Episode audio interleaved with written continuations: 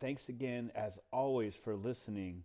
I appreciate anybody who listens to even one episode, and I appreciate everyone who's listened to so many. You keep me going. I'm so excited to share that now official on Patreon. You can find my Patreon page, become a member. It's patreon.com backslash chills at will podcast Peter Riehl. Again, that's patreon.com backslash chills at will podcast Peter Riehl. My name, of course, is P E T E R R I E H L. Patreon.com backslash chills at will podcast Peter Riehl.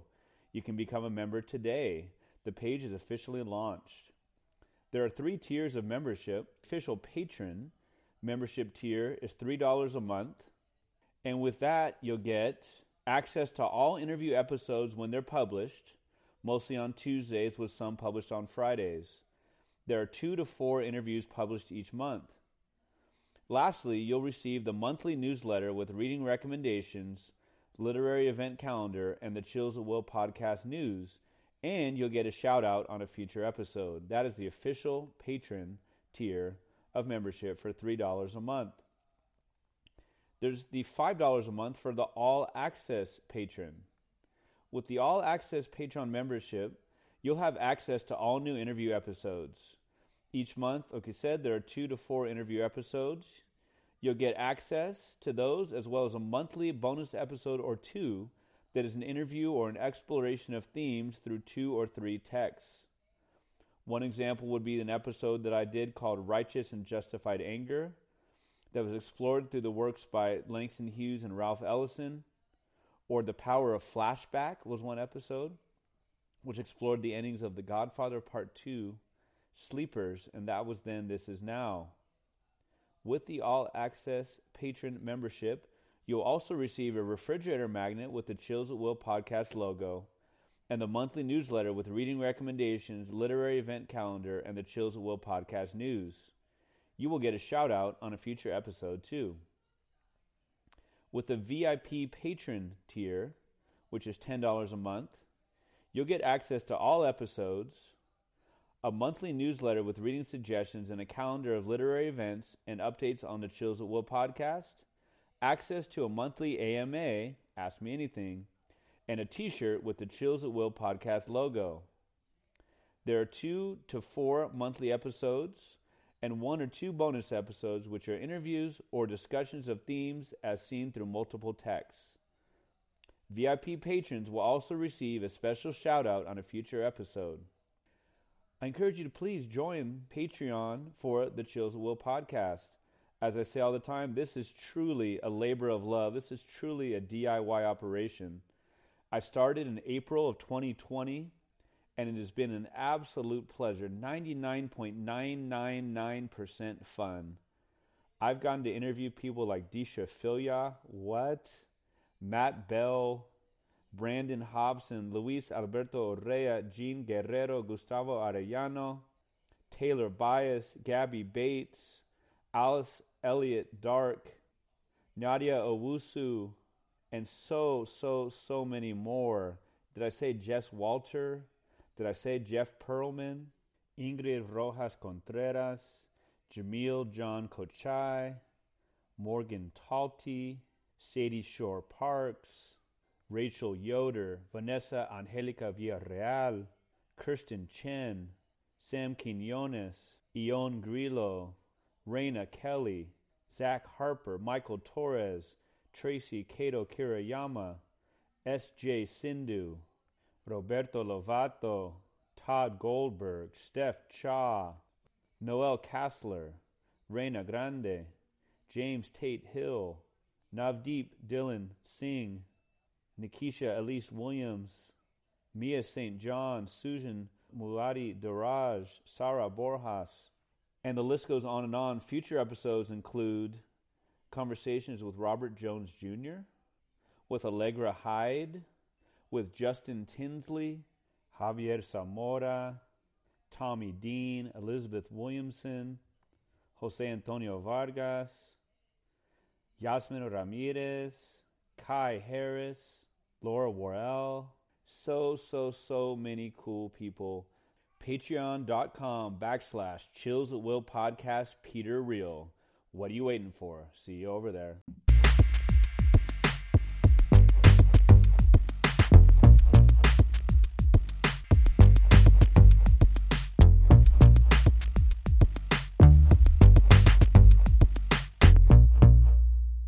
Hello, I am Pete Riehl, a high school English and Spanish teacher, an avid reader, and an aspiring writer.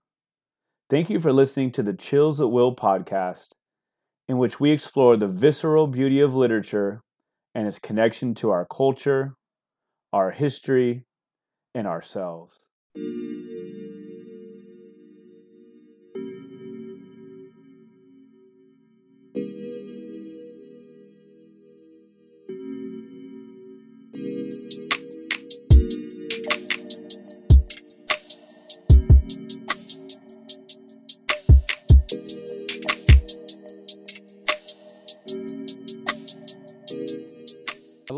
Welcome to episode 151 of the Chills at Will podcast. What a pleasure today to be joined by Allison Adelle Hedge Coke and a bit about her. A bit about her. There's so much to say, but this is a fairly short biography. Allison Adelle Hedge Coke's previous poetry books include The Year of the Rat, Dog Road Woman, Off Season City Pipe, Blood Run, Burn, Streaming, as well as a memoir, Rock Ghost, Willow Deer. She is the editor of the anthologies Sing, Poetry of the Indigenous Americas, Effigies, Effigies 2, and Effigies 3, and is a distinguished professor at the University of California, Riverside. Hedge Coke came of age working fields, factories, and waters, and is currently at work on a film, Red Dust Resiliency in the Dirty 30s, a new CD, and new poems. And again, that's just a slice of it. How do you have time to sleep? How do you have time to think? How do you have time to reflect? Welcome. And man, you're busy, huh? Yeah, busy. Uh, it's good busy though. You know how they say. Tell us a little bit about what you got coming up as well. You said, uh, you know, uh, tomorrow. So we're recording this on November 5th. Happy, what would have been 105th birthday to my grandma on November 5th. Oh, right. What, uh, what do you got going on, you know, this tomorrow, the 6th and, and, and ongoing? Yeah, and coincidentally, my parents uh, will be over a hundred now if they were still alive. Right. Yeah, and my my paternal grandparents were born in 1878 and 1882. Wow. Crazy to think about, right? yeah, it is. Crazy, but time, right? So this time, at this time, uh, I leave the podcast here. I head into uh, LA, Santa Monica, and uh, record a, a, segment for Poetry LA uh, with Linda Ravenswood. Really looking forward okay. to having a poet conversation with her. And then uh, Sunday, I head out to Atlanta, uh, catch a flight, and picked up. And I'm taken to a different university each day next week wow. on the Georgia Poetry Circuit, which is a really great uh, circuit to be invited to read for. It's invitation, uh-huh. and uh, you come out twice, once in fall, once in spring. Hit five different universities each time for the state of Georgia. So super cool. And come back on Saturday, and then Sunday night next at midnight. Jump on a plane, head to New York and get ready for the National Book Awards. Look at this blue as a finalist. Oh, congratulations. Thank you. So super excited. Oh my gosh. Wow. Well, that sounds so fun and so cool. It's like, uh, you know, poetry is thriving. For those who want to yeah. say that it's not, poetry is thriving. That's great. It's a definite thing. Yeah. Oh, so cool. I'd love to know, you know, going back to to your childhood, growing up as you talk about, you know, multiracial um mainly you know Cherokee, right, and Huron. Am I saying that pronounce pronouncing yeah. that correctly? Mm-hmm. Right, with with Portuguese and Alsace Lorraine. I don't know you say Alsacian, Lorrainian, right? Yeah. And yeah. all kinds of of of you know ethnicities and identities. I wonder, like, did you was were you monolingual English? English? Did you speak other languages? Um, and then also just about the printed word and about the written word, how that was a part of your growing up. Yeah, my my uh, father uh, primarily raised us. My mother was there, but she was suffering with schizophrenia when I was young, and uh, so unable to uh, partake in a lot of uh, normal things that mothers would do in a house, uh, and or what people assume mothers would do in a house. Not every mother's the same. I, am glad my kids survived me. I was like winging it all the way through. So, you know, in a stereotypical way, she was not able, but she was present with us, and my father really respected her, which was a, a great thing. Uh, but he was extremely proud of his uh, heritage, his lineage. It uh, shaped him, formed him it was who he was, as were his parents. And uh, of all of their ethnicities, all of their lineages and stories in the family. Um, and we are a couple of generations from fluencies and anything other than English, but I don't know that we're actually as fluent in English as we should be. I have some language issues uh, uh, with stammering and uh, word order. Sometimes I'll say syllables in three different words mixed up. So the three words will come out, but the syllables are interchanged. So I have all these things going on with language, which is interesting. Uh, but uh, some Cherokee was spoken in the home. Uh, there was on occasion some uh, Wendat thanks uh, kind of things that happened in the home. Uh, definitely some Portuguese language, definitely some French language, as well as neighbors and people we knew from uh, extended family. My father was the youngest of nine. His brothers married all kinds of different people. We have uh, various other families within our family uh, with other languages as well. Uh, Spanish was nearby a lot, um, uh, just depending on, on, what it was, but also other native languages, and we traveled extensively. My grandparents were alive in Canada at the time. I'm a dual citizen by birth. And my mother came down post World War II. Uh, so through that, we also learned languages along the way. We, as kids, I rode in, in rodeo and we used to stop at Hardin and Crow Fair every year on the way to Canada. And, uh, and we'd pick up the language while we were there as well. My mom's father was born on Big Stone Lake, which later became, uh, a state divider between South Dakota and Minnesota, but that was pre statehood. Mm-hmm. And languages up there were familiar to me as a child as well as in Alberta. So we had, you know, a rhapsody of languages around us. And my father's instruction was always to be a good guest, you don't impose your own on people, you learn what's spoken. So when we were sitting in anyone's house, and they had a primary language, uh, we learned enough of it to get by, which I still do when I travel before I go. You know, I will I'll study up on things before I leave mm. and see if I can be at least conversational enough to ask for uh, simple things or to uh, politenesses uh, uh in exchanges with people. So I think language for me is uh, a main thrum in childhood, but also music. I come from a very musical family and actually think in music first before I get to language. And I think it enables me to learn language easier because I'm often picking up on the musicality of things mm. uh, so that I'm hearing the language in that way first. And when I'm learning the verbiage that goes with it, I have the uh, music in place sooner. Mm. And so it helps me adapt to other languages. My younger son, uh, both my kids are ESL, but my younger son there were other influences in the home when he was young uh, as well, other languages spoken um, that I didn't come up with.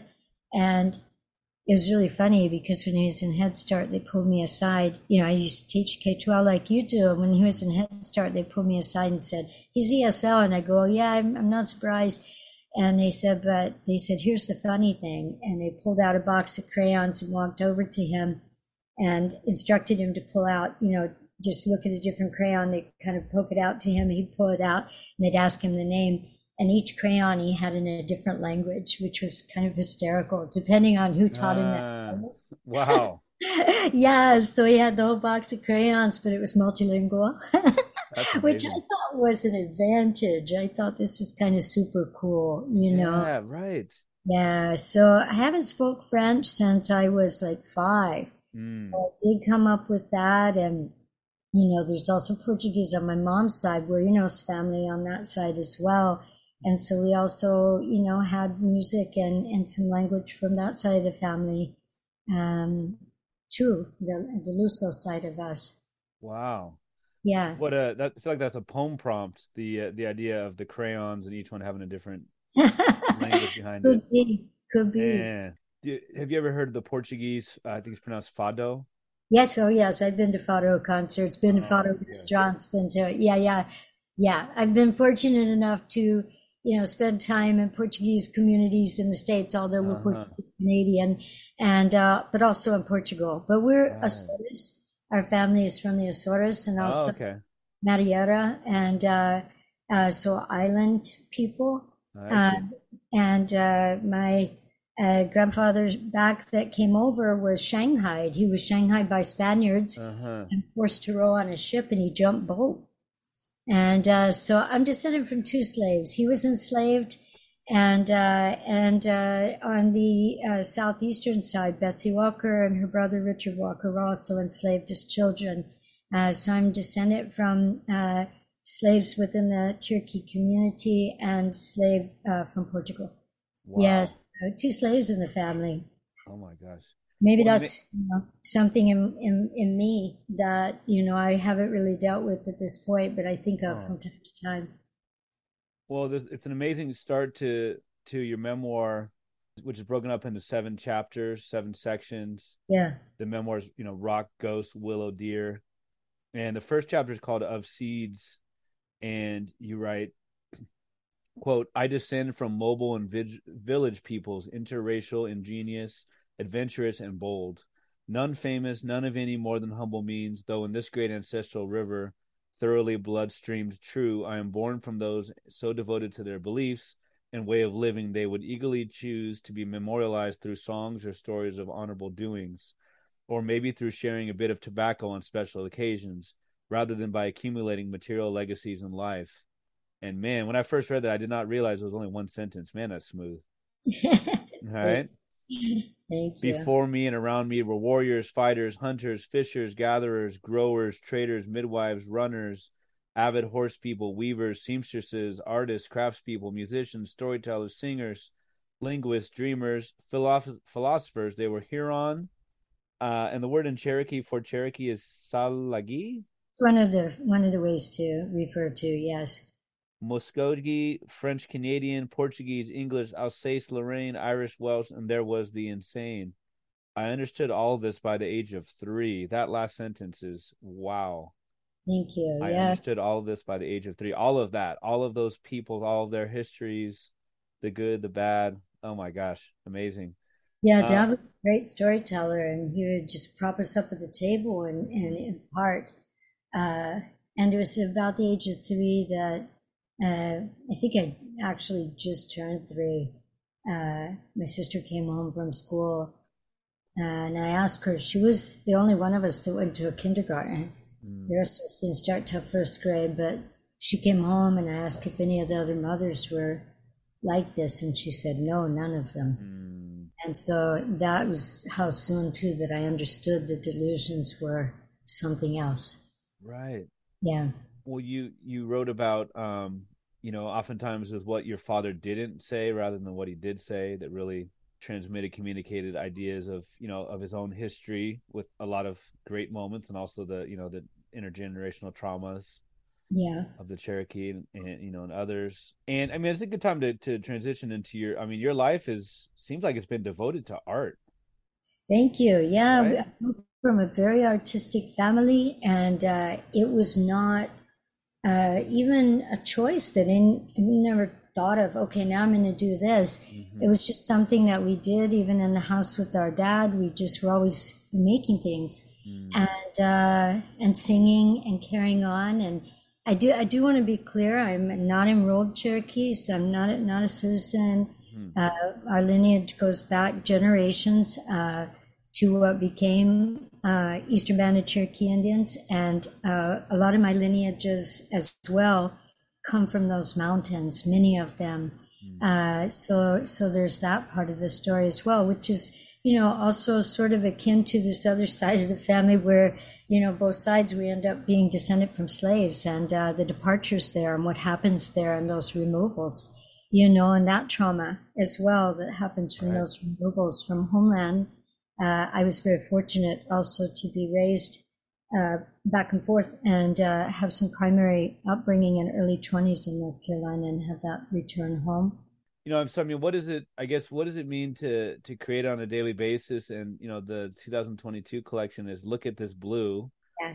Um, so yeah, I'd love to talk about just what it, what it is for you to create. I mean, there's, there's what documentaries being involved. There's, um, you know, that you're an editor, you've been part of so many anthologies.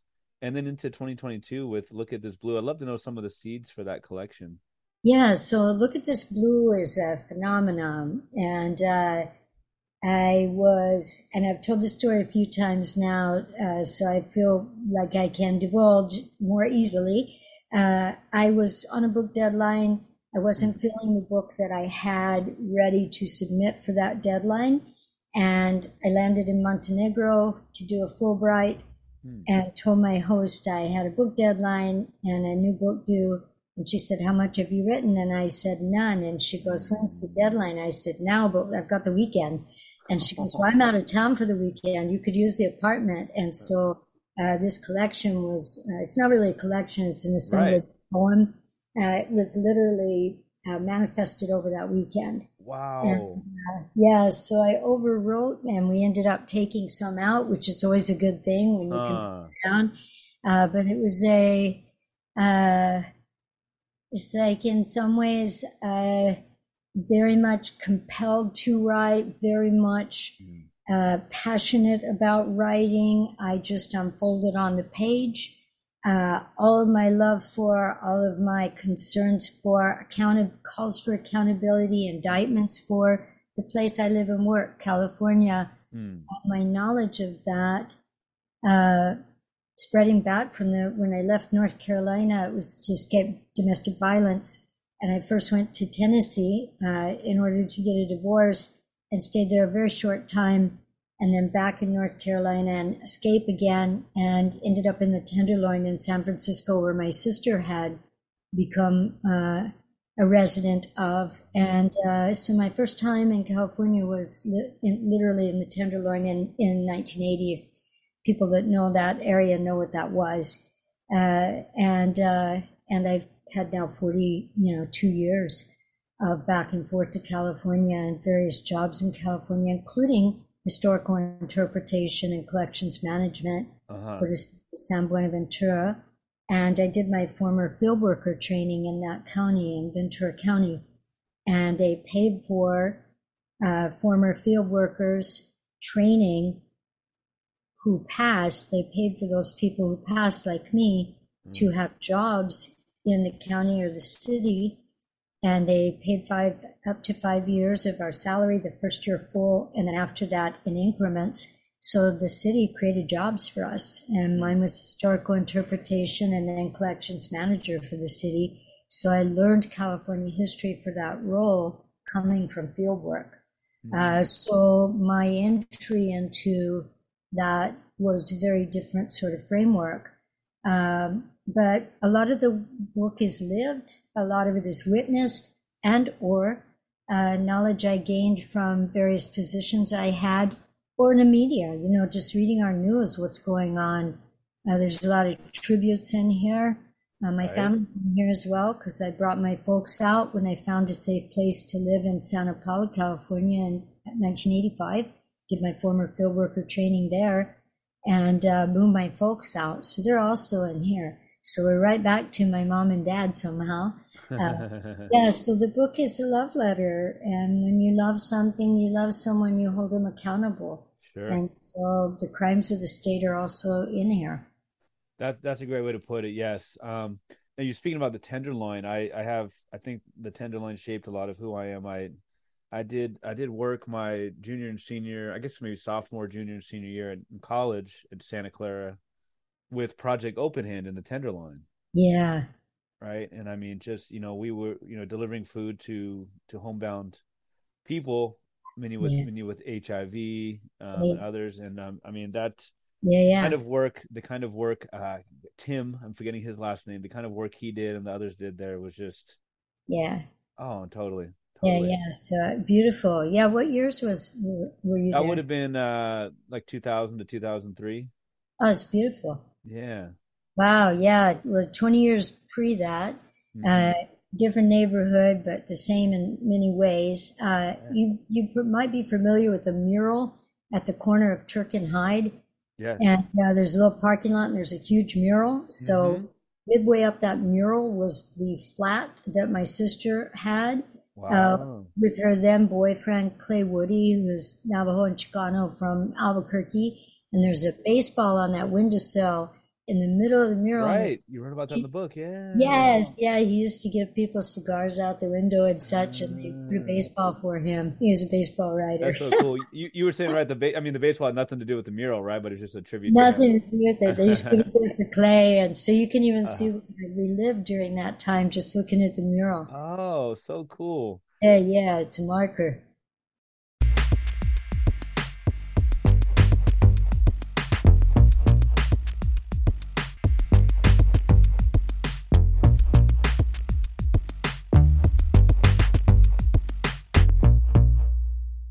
So you know, look at this blue um, has has blurbs and, and praise from many. Um, Juan Felipe Herrera, I, I, I knew through his um, through his when he was the laureate and doing the the biggest poem in the world, the greatest poem in the world. Yeah. What an incredible guy! Just yeah. charismatic. Just uh, you know, Luis J. Rodriguez, of course, the great one. Yeah, yeah. Right. I know. I don't know him, but I know of Seshu Foster. I mean, these are some people, who, some some heavyweights, right?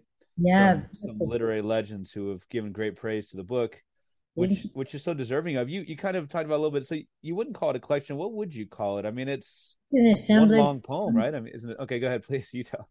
Yeah and you know i wrote it all in one beat uh, so uh, there's also that assemblage uh, again musically driven. If you mm-hmm. think about how improvisational jazz works and when people are doing sets mm and as uh, as something hits you and you move into a different thread, a different realization of where that is heading to, and you take it off and riff, and maybe there's solo departures, and someone else picks up when that is coming, and also, uh, so it's set up musically like a lot of my books are. Sure. Um, if you go back and look through uh, some of them you can see that structure that's embedded in it. There's usually a prelude. I usually have a coda at the end. Mm-hmm. Uh, those are mentioned specifically in streaming, but they're in everything I do. And in Look at This Blue, there's a refrain which works as a chorus and it varies. So every time there's a variation, uh, the title comes back, Look at This Blue. And then there's a different type of creature that I want people to see the beauty of that is on the border of extinction, has been extinct, mm-hmm. that something, its critical uh, um, availability is gone or endangered. And so the focus comes back to this sense of, of look at the reality, look at what's real. And you know, the color blue it's in our veins. It rivers through us. It's it's who we are. It's our water. It's the mountains in a difference in a distance. Sorry, there goes one of my language things. Mountains in a distance, mm. uh, the sky, the waters when they're healthy. You know, it's in everything that uh, that gives us sustenance, right. and so it's also just the real. Uh, and you mentioned fado music and and saudade. You know the the Portuguese concept of you know, longing and, and missing something. I've used that so many times on this podcast, right? Saudade, or I'm not, I never. Yes, is how you I'm, say I'm obsessed with that. I'm obsessed yes, with that idea. Yes, pronunciation, even better. So thank you for that. you know, uh, absolutely. You know, and it's, it's, it's also when you're in the blues and music, you know, in the U.S. version, which uh, is past, Fado predates uh, American blues, but mm-hmm. has similar threads in some ways. And, uh, I wouldn't say it predates the roots of American blues because that came from indigenous music, it came from African music, it came mm. from so many different uh, uh, mixings, you know, of people in this place. Uh, but it also has the love in it. You know, Fado has love in it. Uh, the blues have love. You know, there's passion there. You know, there's there's this sense of of, uh, of missing something because you belong to it. You know, it owned you. yes. you know, so it's different. Uh, so it's all in there, and I've been working with the title Look at This Blue since I was an undergrad. I wrote a poem mm-hmm. called Look at This Blue. And uh, my first uh, full collection, uh, Dog Road Woman, I think, or was it? Uh, yeah, I think it was Dog Road Woman uh, that I originally titled Look at This Blue. Mm. Uh, the Year of the Rat predated Dog Road Woman, but it's a chapbook size book. And Dog Road Woman was originally titled Look at This Blue, but the alternative title was Dog Road Woman. And the press liked the Dog Road Woman better, and they were titles of different poems. And I always thought I wanted to do something big with it. And when I started this, it just was a natural. Yes. Yeah. Yes. It's like the the story is maybe an apocryphal story about Gabriel Garcia Marquez. It's supposedly he wrote a hundred years of solitude like in a like in a twenty four hour, you know, just like blitz. Like he was going on vacation. he he had the idea hit him across. You know, he had to turn yeah. around.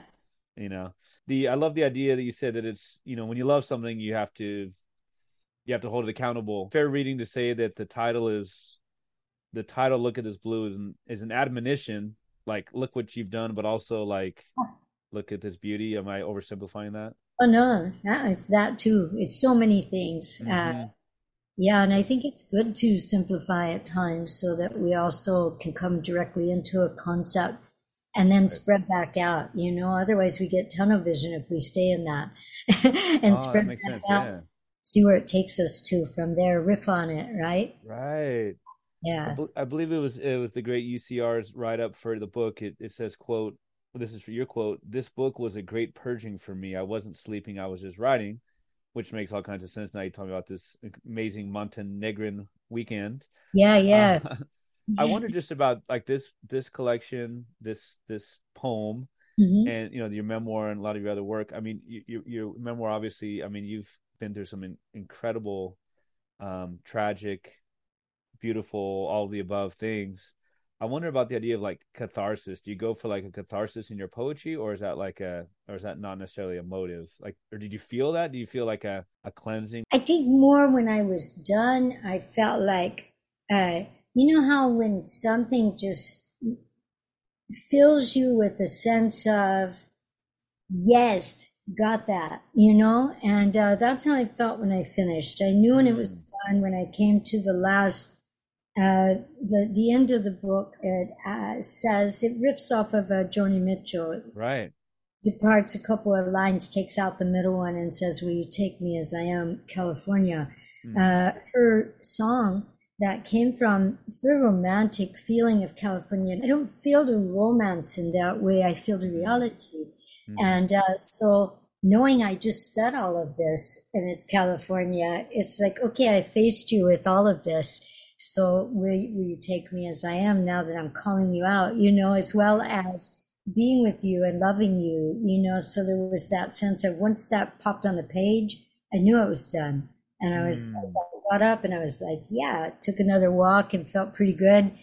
Waited for my friend to come back from Croatia. She left for the weekend. Mm. She got back. She goes, Did you, why don't you get done on the book? And I said, I, I wrote it. And she goes, are you are you happy with it? I said, yeah, this is done. I said, I, am going to hit submit now at your back, and I pushed the button, and that was that. You know, I just sent it off, but I, I felt very relieved that it was done because it was like things that had been welling up in me for all of those years. Different elements of the poem are things that I I lived through, lived with, mm. was party to, uh, witness, knew of and needed to act upon in some way. And this was that I divulged a lot of very personal things in this as well. Sure. That, you know, even uh, people that think they know me close don't know, you know, but nobody really, you, you know, uh, depending on who you are, nobody uh, necessarily knows another person yes. fully, you know, even when you've spent many years with them there's still going to be things popping out, you know. No doubt about it. Yeah. You're a dad, you know that with your kids. They're, they're probably not going to get your full story by the time we're done here. you know what I mean? That's one of the things. They're, they're six and four, and that's one of the things. It's just like, and it's a beautiful thing, like seeing them, especially with with COVID. Like you know, they've been so attached to mom and dad, Yeah. In such physical proximity for the most part. It's like to see them like on their own, being their own people, and not and you know, there's a little bit of the fear there, like you don't know who they are, you don't know who they're gonna be with or what others are gonna do. You know, the idea of, you know, putting them out in the world. But it is it is a beautiful thing to see them be their own person, which you know, of course, is is direct not directed, but is is of course affected by you and by their histories and everything like that. No doubt about it. Yeah, absolutely. And uh, that knowing is really important. And uh, you mentioned Simon Ortiz earlier, and you know, he, he a lot of his you know more profound works have dealt with knowing and his concept of knowing and what what that means. Mm-hmm. And it can be really different for everybody. I think you know right. knowledge base and how we acclimate to it Hmm. Uh, so when a purging like this happens, if you want to refer to it that way, for me it was just a passionate play. You know, I was I, uh, a sense of just like um, attending to, uh, responding to, calling to all of that in this huge song form of this poem, and uh, and letting it ride in the various solos that occur, the various departures, the various riffs, and back with the refrains and and pulling us home again to what matters, what's real. Uh, so in following those, for me, it's more like you know getting behind an instrument and just seeing what can happen with that if you really give yourself to it. So I feel like it was more of an unfolding than anything else. Uh, unfolding that that's a great way to, to describe it. The the Simon Ortiz epigraph from the memoir is is something to the effect of basically like where would I be without language? and ideas of memory and like you said you can't fully know everyone and even with with the with language there's a lot there's so much unsaid so much is indecipherable right? Absolutely.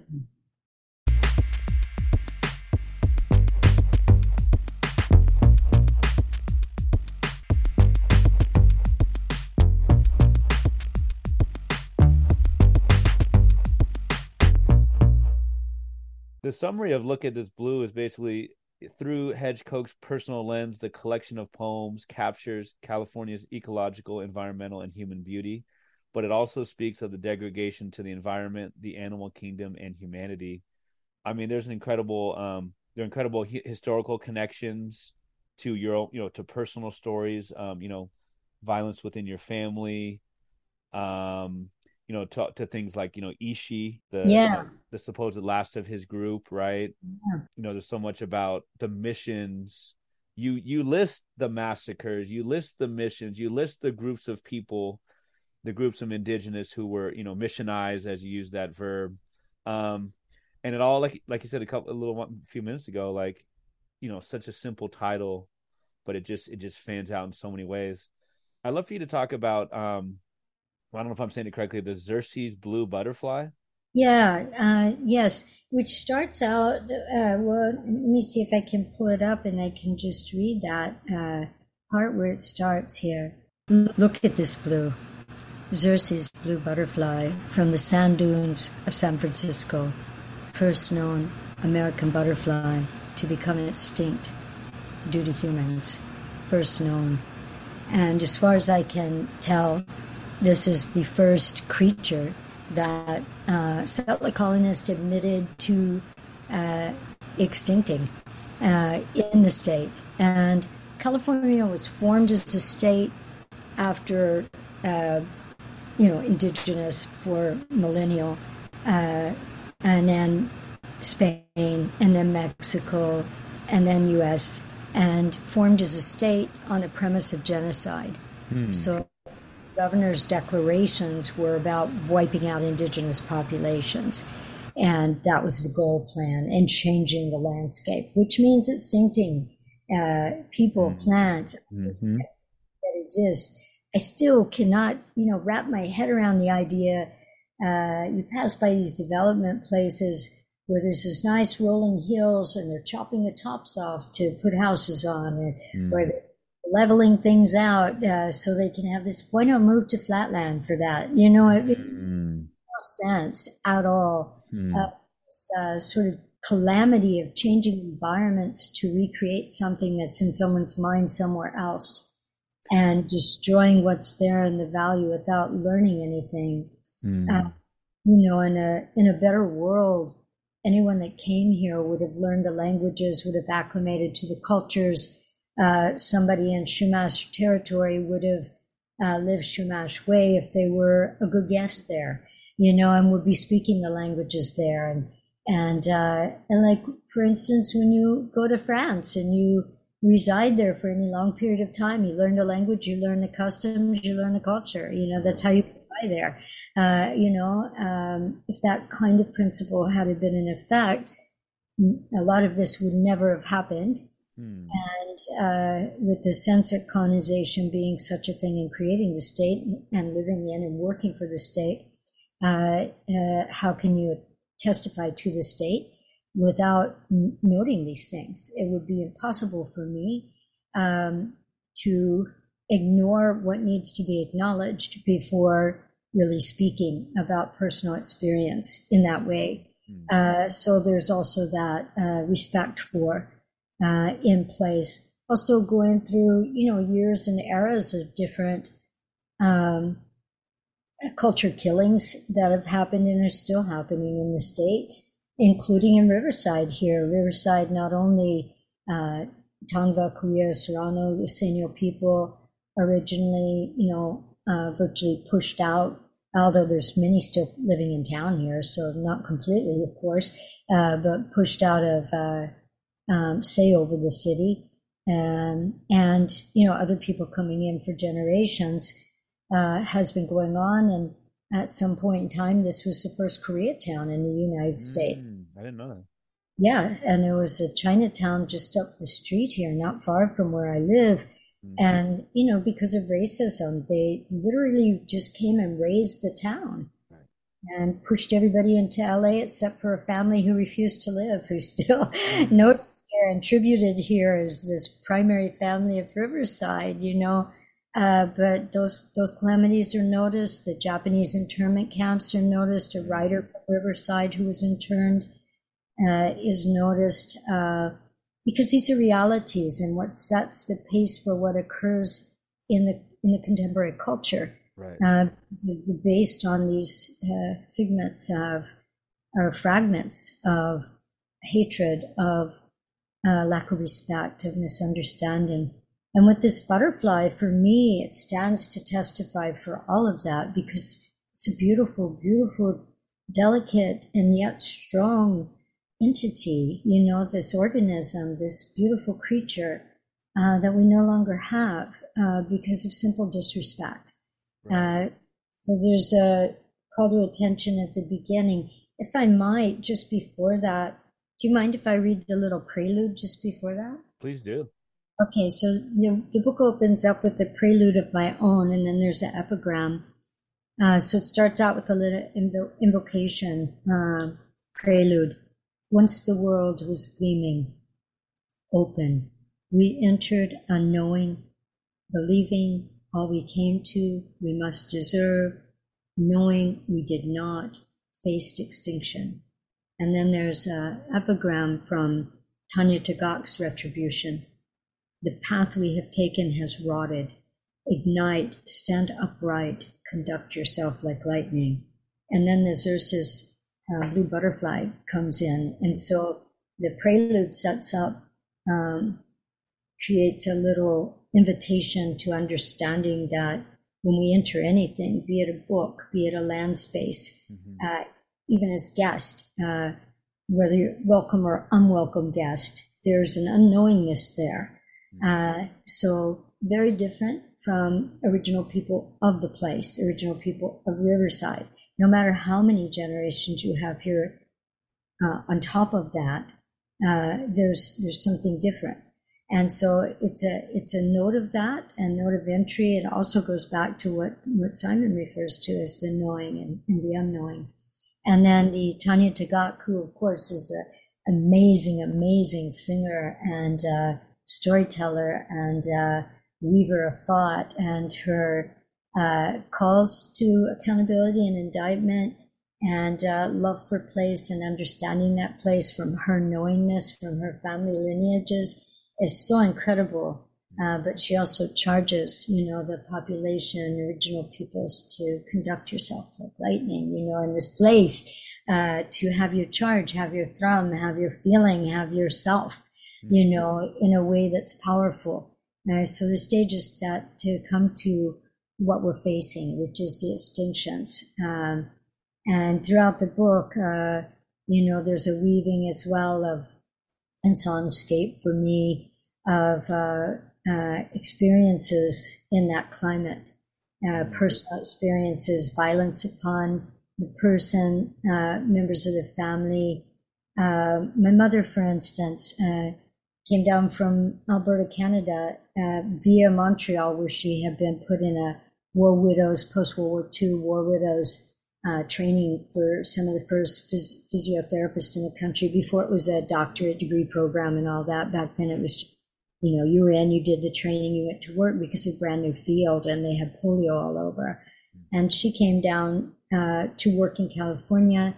And my dad came out to work in California at the same time. They met on a blind date in San Diego, mm-hmm. um, uh, honeymooned in Mexico and San Francisco, left for other jobs in other places.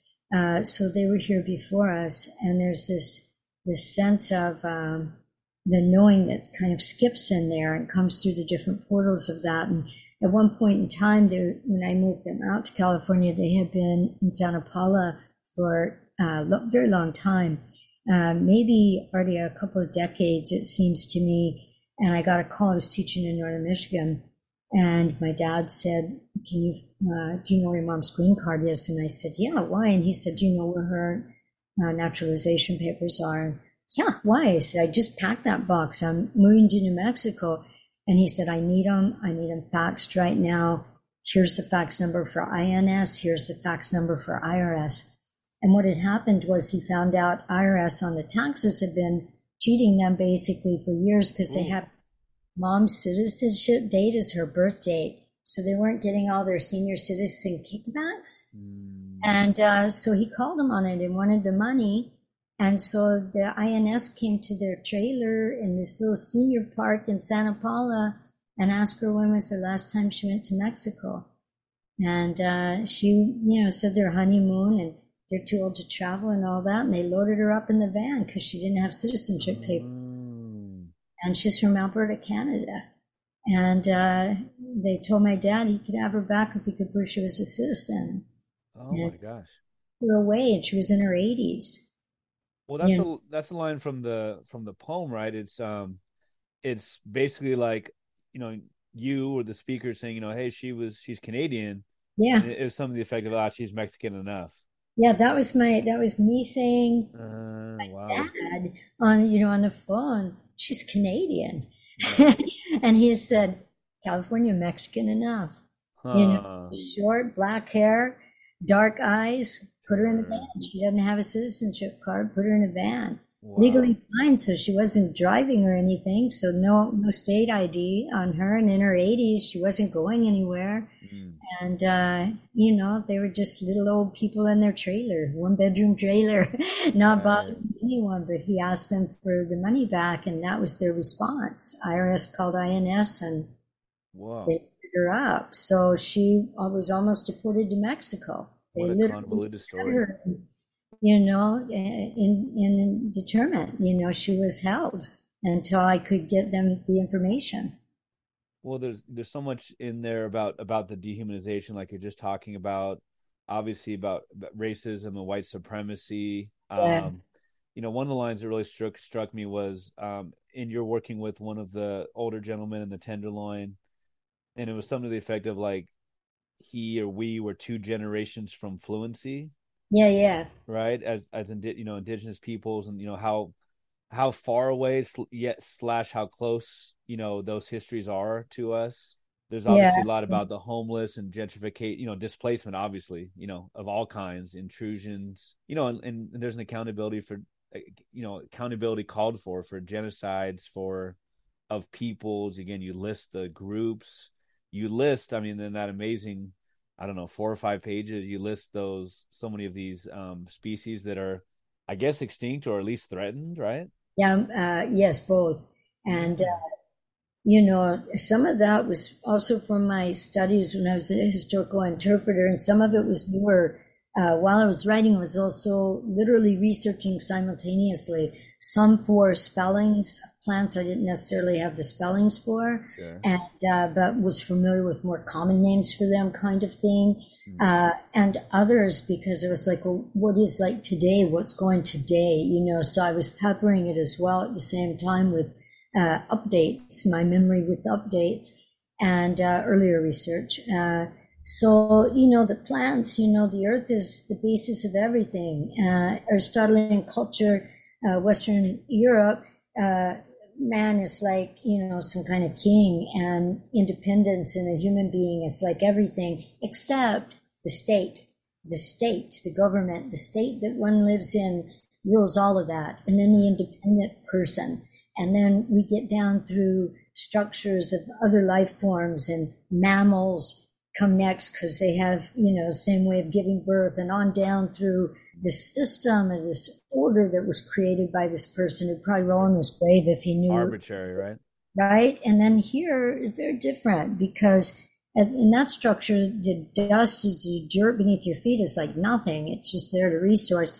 But, you know, in, in uh, the original sense for this part of the world, this uh, the Western Hemisphere, the Occidental Hemisphere, and island nations, you know, the earth is everything. The sky is everything. The cosmos is everything. The waters are everything. And so it's that base first, you know, and, and then the creatures upon it, you know, and the respect for all of the creatures and kinship value to creatures within an environment which teaches people language because living in a particular environment constructs a language because you are adhering to what's around you. So your thoughts, your concepts are in that place. And so the language is generated by the environment, by all of these creatures and by what exists there.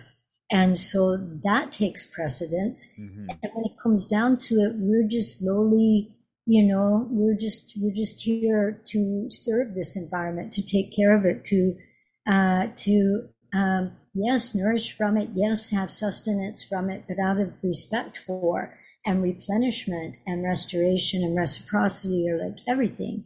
So it's a whole different mindscape mm. uh, that you know is is utterly important to living within an environment mm. and to taking care of it properly, so we don't end up in what we've ended up in through the sense of capitalization, resourcing, mm. feudalism when you get down to it monarchies, kingships, you know, this domain, domain, domain, and eminent domain, you know, these kind of structures and contracts which put people into places of destruction. Uh, so it's sort of a little détournement to uh, flip things around, faced with the facts of the matter and and bring in the more beautiful aspects after seeing, you know, how this plays out. And so the song is really, or the poem is really mm. playing out the scape of things as they are, as they've been, and uh, and holding that uh, present uh, to hopefully encourage to flip all of this, you know, and find a deeper space. Well, there's a profound line talking about, you know, the the commodification, the like you said, eminent domain and such. The the line is let state small s be free of the state capital S. Yeah, thanks. Right. and, and just you know, just the uh the connections you make are, are amazing. I mean, you know there are connections, but you make them more direct. You know, even you know just ideas of dehumanization and you know decline. You know, so sad the story of like Gabriel Fernandez, the kid from Palmdale yeah. Um, you know, the homophobia of his family, the abuse in his family. Yeah. Right. Um, you know, ICE and, you know, use of, you put, you write the use of, use of force, use of cold. Mm-hmm. I'm talking about ICE, the you know, yeah. customs and enforcement. Absolutely.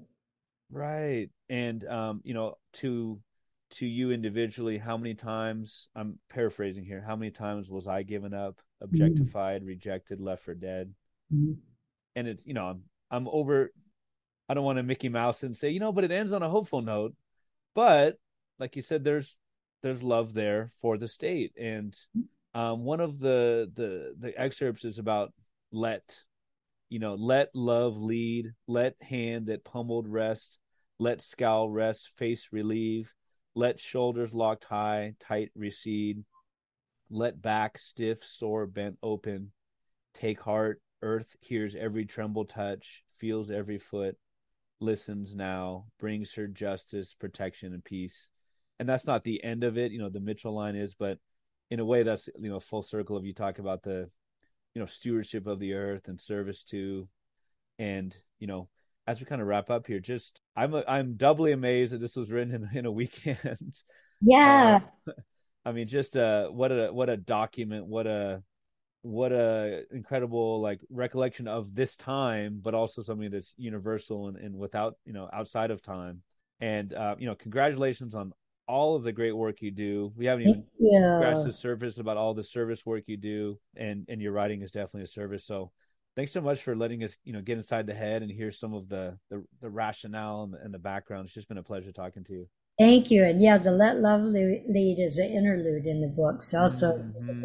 Thank you so much for having me, Peter. I'm in podcast. You're doing such great work for all of us in literature, but also for the readers, you know. So thank you for doing your work, being who you are in the world, and for helping uh, put this in place. Thank you so much. That that means so much. Thank you, and I hope you know maybe we can meet in real life. And you know, there's some great ones down in Riverside and the Inland Empire yeah. in LA, and um, you know California. We've got some we've got some incredible talent here. So I would love to do that. Let's do it. And enjoy the the awards and enjoy everything that's coming up. Oh, thank you, and all love to you and your kids. Take thank care. You. Thank you so much.